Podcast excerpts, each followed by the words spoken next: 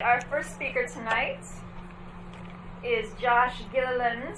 He is an attorney blogger on the Legal Geeks, and I think he's got like groupies here because I see a lot of Star Wars gear. Can can we? Hey, groupies! No, we don't do that. Okay, my bad. In the like the politest way. Um, so Josh learned to fly before he could drive.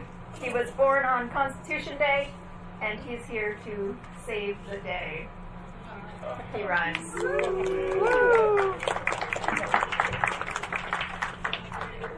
Thank you, everyone. It's a pleasure to be here, and uh, I want to endorse San Diego Comic Fest. That's how we got our start in doing panels on geekdom and the law. Star Wars was one of the first things that we talked about at San Diego.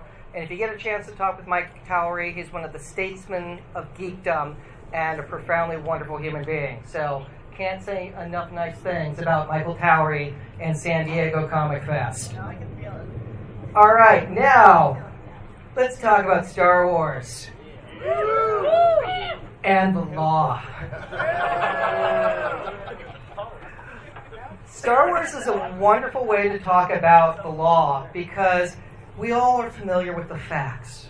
And because of that, we can dig in and go uh, and do analysis. And lawyers learn in law school something called IRAC Issue, Rule, Analysis, Conclusion.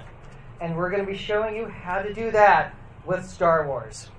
So, the first great legal issue in Star Wars is droid rights. R2D2 and C3PO walk into a bar, and they're promptly told, We don't serve their kind here. Now, that actually has been said in places, and when that happens, lawyers go to their computers and start typing because that's discrimination. We don't like that. And we passed a bunch of public accommodation laws before the Civil Rights Act of 1965 because we don't like discrimination. So, the issue for R2 and C3PO is they have feelings. They can think. You know, when R2 is in Jabba's palace, a little power droid's hung upside down at his feet, branded, screaming no, and all those droids are made to watch. That's evil. so droids have feelings, and yet they are denied entry into a bar because of their status as droids. Well, Californians, we, we aren't cool with that. So our public accommodation laws are very, very broad on saying you can't discriminate against anyone in a place of public accommodation based upon sex, race, color, religion, ancestry, national origin, disability, medical condition, genetic information, marital status, sexual orientation, citizenship, primary language, or immigration status.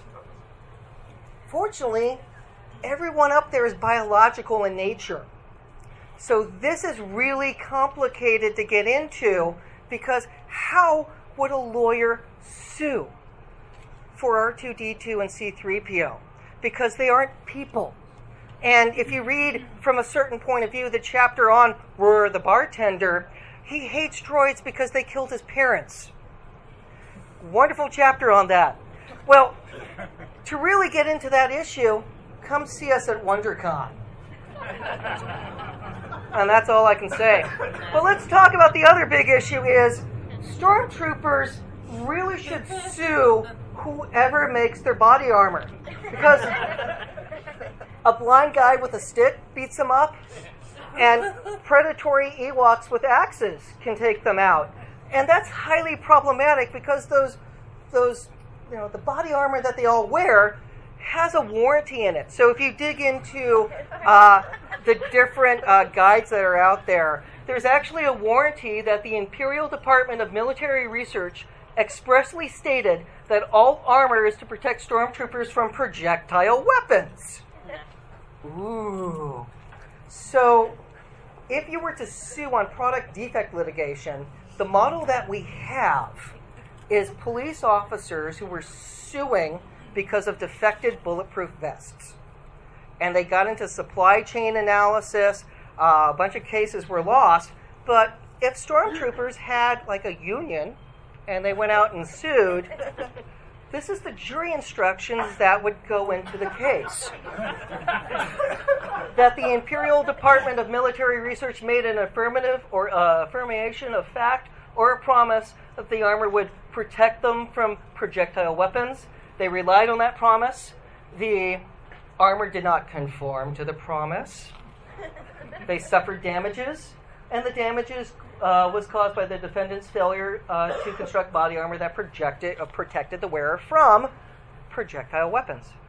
Think about Chirrut on Jedha. He had a stick. Think about all those carnivorous Ewoks sticks and axes and arrows. And you might say, like, so what's the harm? Well, that's the next issue we'll talk about Ewoks are war criminals. so if you've watched Forces of Destiny, the, the two, three minute cartoons that they've been putting out, some of them are disturbing. This is one of the most disturbing ones that they did. It's called an Imperial Feast, and the Ewoks have the Imperial POWs, and they're preparing a meal, and they're going to fire roast stormtroopers, and Han and Chewie are standing there laughing. And Leia comes in with, What? And she makes sure that they don't kill the stormtroopers for dinner. Wicket, because that looks like Wicket, actually strikes one of the bound stormtroopers with his spoon when Leia tries to stop them from being eaten. Now, there's actually war crimes case law that happened. Uh, the Japanese on Chichijima, uh, pilots got shot down there. It was near Iwo Jima. And because of the perverted Shinto beliefs that the officers had, they believed that eating the livers of the American POWs would give them mystical strength and other creepy things. It's told with great detail in James Bradley's Flyboys. It's a brilliant book. The only pilot that didn't get eaten was an Avenger torpedo plane. He bailed out, his two crewmates didn't make it out. He landed in the water, treaded water, got in a little raft, fought off sharks. Submarine came and rescued him. Uh, he then ran with Ronald Reagan to be vice president of the United States, and then became president in after the election of 1988, and then his son did as well. So that's HW. But let's talk about all the war crimes those Ewoks committed. First off, torture, because they came out of the trees. Striking a bound POW designed to inflict emotional or mental pain, that's a war crime. And so when they're getting ready to rotisserie roast them and they're hitting them, bad.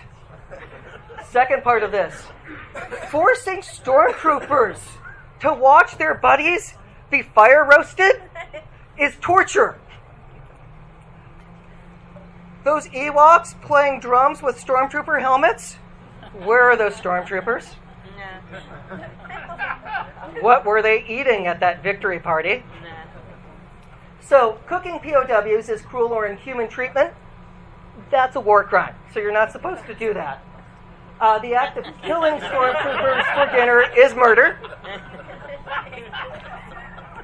and that's not allowed. Uh, eating them would be mutilation or maiming. And how the Japanese uh, officers were prosecuted, cannibalism isn't in the Geneva Convention. Because it hadn't been a problem before. We didn't expect that to happen. And and the military didn't tell the family members, we're sorry your son was eaten, because they don't know how to say that. They didn't want to freak them out. So the charges against the officers was desecration of a corpse. That's how they got them, in addition to murder, torture. Uh, but yeah, that'd be mutilation. And eating POWs would cause intentional, serious harm because they're over a rotisserie, like a lobster, and it's bad. Yeah, because they're still wearing their armor, so it cooked them. Yeah, it's, it's really sick and evil. But hey, let's make this a, a short cartoon for four year olds and hope they're okay with it. So, Leia did stop the war crimes from happening, but again, go back to the victory dinner with Yub Nub. I'm not sure there are Ewoks that didn't eat Imperial officers. So let's talk about some of the best relationship advice that Star Wars has. so, Anakin Skywalker in Attack of the Clones sees his mom killed by, by Tusken Raiders, and he freaks out, and he comes out of the tent, immediately beheads the Tusken Raiders outside, and then goes to slaughter the village. He then teaches us a valuable lesson. If anyone is romantically interested in you and they say, I slaughtered them all, even the women and children, they're animals. Don't reward that conduct with marriage. Don't get secret married. Don't have their babies. Don't. But someone might say, like, well, is that a hate crime because he took out an entire village because they were all Tusken Raiders? And yes, that would meet the elements of being a hate crime. However, could you argue the insanity defense that the stress of seeing his mom die caused him to go over the edge? And I think that would work for the first two. and when he's talking to Padme, there's not exactly remorse, it's they're animals. I'm glad I killed the children. That you don't walk off. Because she knew what she was getting into when she married him. So, yeah, not okay. But you might wonder what about the younglings? What about Revenge of the Sith when Anakin walks in there and kills a room full of children? Yeah.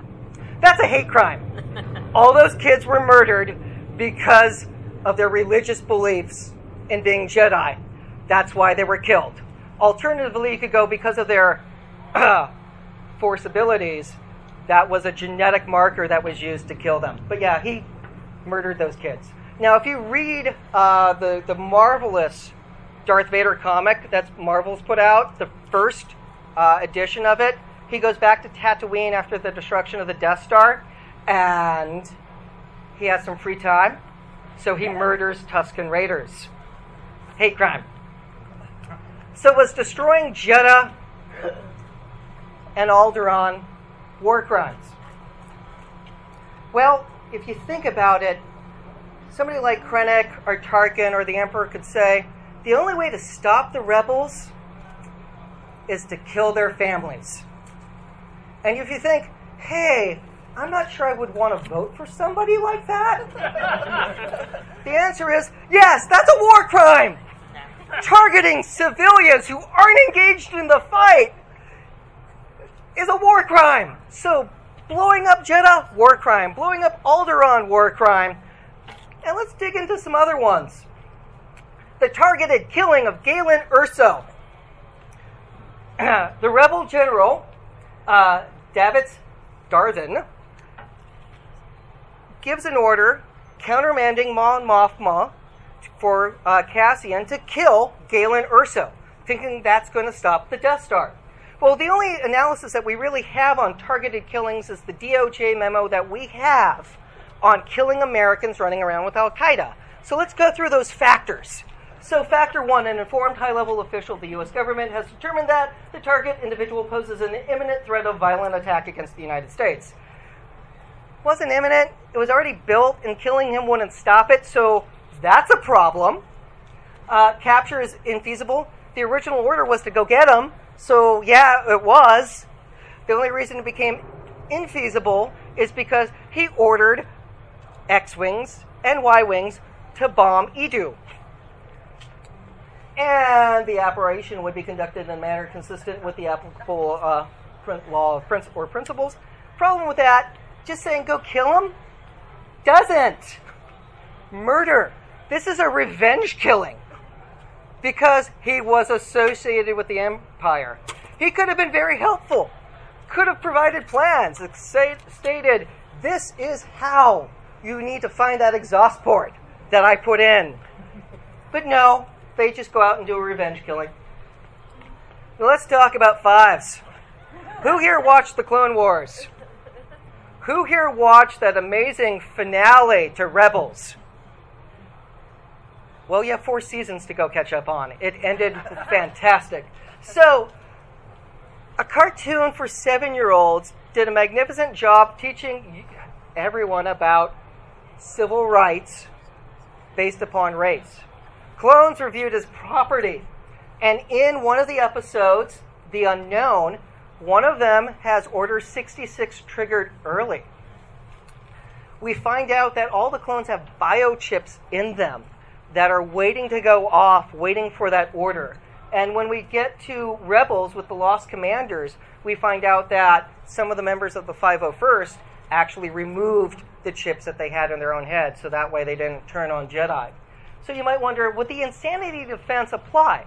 That there's some mental disease or defect out there that caused them to not know the wrongfulness of their actions? Well, that biochip sounds like a mental disease or defect, and that is bad. And I would gladly defend any of those clone troopers because they didn't know the wrongfulness of their actions. So let's talk about the real villain in The Last Jedi, and that's Poe. Poe single handedly reduced the resistance to fit in the Millennium Falcon. There are a variety of issues with this. You could look at it as he doesn't like listening to women, and so he's a misogynist, or he just doesn't like people who are older than him with more experience who knows what's going on. Either way you cut it, he needed to be shot. So you have a duty to follow lawful orders. Him deciding to destroy the dreadnought and turn off the transceiver got all of the bomber pilots killed and most of the other X Wing pilots. Bad. Leia's order was right. And so, I've seen people online go like, well, he was proven right because they were chasing them later. It's like, well, time out. The Supremacy Snoke ship had those cannons as well. That's how they were shooting at them. So, if they had escaped all at the same time, not everyone would have died. And if Poe didn't have impulse control problems, he would not have led a mutiny, sending Rose and Finn to Canto Bight for that unnecessary 30 minutes of the movie. and everyone would have been okay. But no. And there's no good hair defense. Uh, the, the punishment in times of war for doing a mutiny or insubordination is death after a court martial. They would have been right to have thrown him out of airlock. At a minimum, Holdo should have thrown him in the brig, saying, I don't trust you. But she didn't. So let's talk about Cassian murdering those two dudes. So in the beginning of Rogue One, Cassian does his old Yeller impression on his informant, or, or a little more Lenny, um, shoots him, and then because he wants to protect the rebellion. That is completely murder. There is no legal justification just to put somebody down. That being said, from a realpolitik point of view, he was right. That would have ended the rebellion if that guy had been captured. Second time on Jedha, when he shoots one of Saw Gerrera's guerrillas with the explosive device that would have killed Jyn, that's defense of others. And that's proper, and he was right to shoot that guy. But he had to live with killing his informant. So let's talk about my greatest contribution to the practice of law. So, let's watch the original.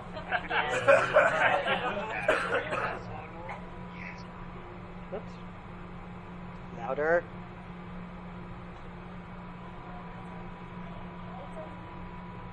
Why is it not coming off of mute? Ah, so he's the only one that shoots. Okay, good. And let's talk about self defense. Stand your ground is not new. It's been around since the beginning of the state of California and a lot of other ones. if a person is being assailed and they reasonably believe that their life is in imminent danger, they don't have to back down. Han's in a corner, so there's not like there's any place for him to go. And he can use lethal force if lethal force is being used against him. Well, when you break down the scene, we go over my dead body. That's the idea. I've been looking forward to this for a long time. Yes, I bet you have. Bang. And it's not the guy at point blank range shooting over the table. So, Han's right. Absolutely. Cassian killing people, that's a little more complicated. So, with that, questions? Yes, sir.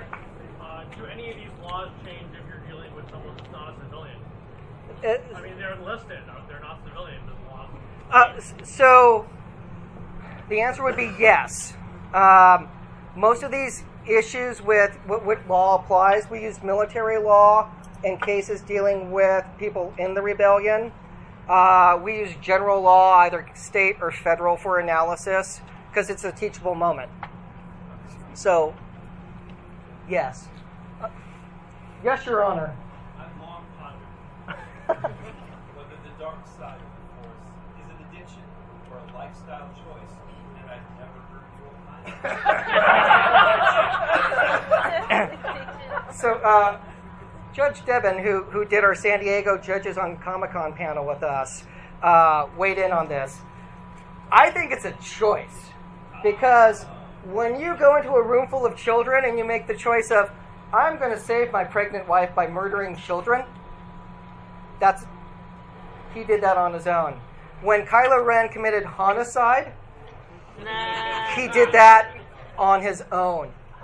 And so he was said he was being tempted by the light, but he still offed his dad, who's the spirit animal for most people in the room. Other questions?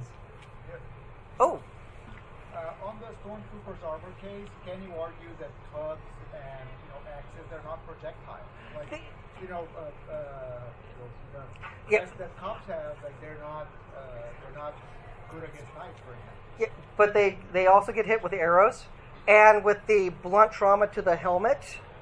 Because I watched Return of the Jedi in slow motion to look at this. Um, there are axes to the head. There are arrows taking out uh, the biker uh, troopers. So, uh, looking at the looking at this, which is supposed to deflect blasters and projectile weapons, I think there's a good argument that their armor is ineffective. However, that might be a future mock trial in the near future. yes, sir. Um, I have an Ewok friend who just texted me. He wants to know, do the Stormtrooper clones still taste like chicken? Um, do clones taste like chicken? Yeah, I, I would never know. Never know. That's kind of like asking, do Ewoks make good slippers?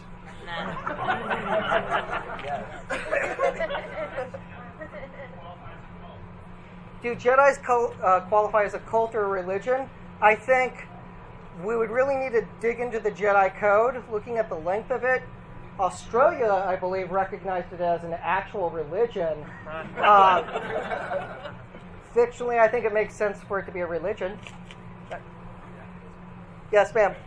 Going back to the Ewoks um, eating their, you know, conquests or whatever, is there some sort of a law that would defend a primitive society for eating the things that they kill? So I, I did a blog post on can we help uh, hunt Ewoks for their pelts, and uh, and part of the analysis with that is are they just a feral little species running around like little bears uh, because they don't have a written language.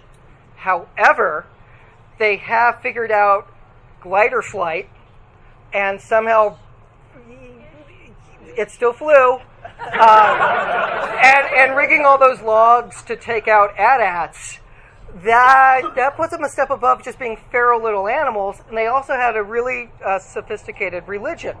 So we just never see any written language. So I don't think we could hunt them. And I don't think they get a free pass for eating people. yes, ma'am. Uh, so following on from that question, would the um, legal personhood of the Ewoks be in any relation to Jesus? Uh, personhood of Ewoks versus droids. I think because law favors biology, that they be viewed as a person, uh, even though a droid could be smarter. But that's where things get a little weird. Uh, but I do think they would have a step up under law, our laws. I thought I saw yes.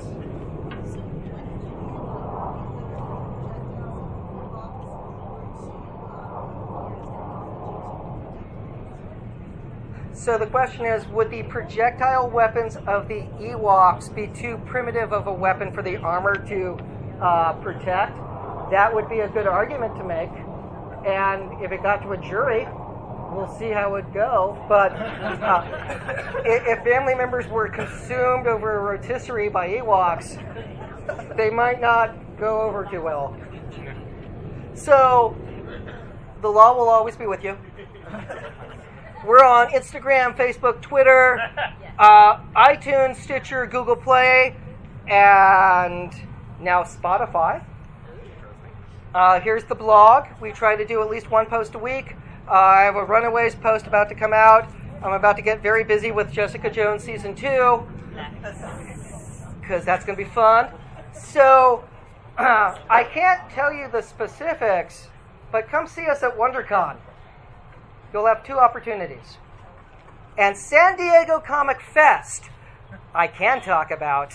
We have a mock trial for Frankenstein's creature on, on whether or not he's legally competent to stand trial for the death of little Maria, if he understood the wrongfulness of his actions, because we don't like five year olds being chased through a village by an angry mob with torches and farm equipment.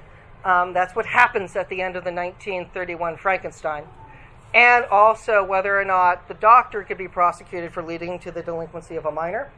And we have law students uh, from Golden Gate University and a couple others that are participating. It's going to be a lot of fun. And come see us at San Diego Comic Fest. When is San Diego Comic Fest going to be? Uh, I don't know, Mr. Chairman. Uh, third weekend in April, which is April 21, 22, 23, if I remember right, somewhere in there. Yeah, I believe it's the 20th through the 22nd. I also heard their dorky chairman was giving away a pair of free passes to San Diego Comic Fest tonight. Miracles never end. So with that, oh yes, sir. When is WonderCon? Uh, that is March 23rd, and that's the important time to see us. 24th is Saturday, and then Sunday the 25th. Anything else? Thank you all for having me.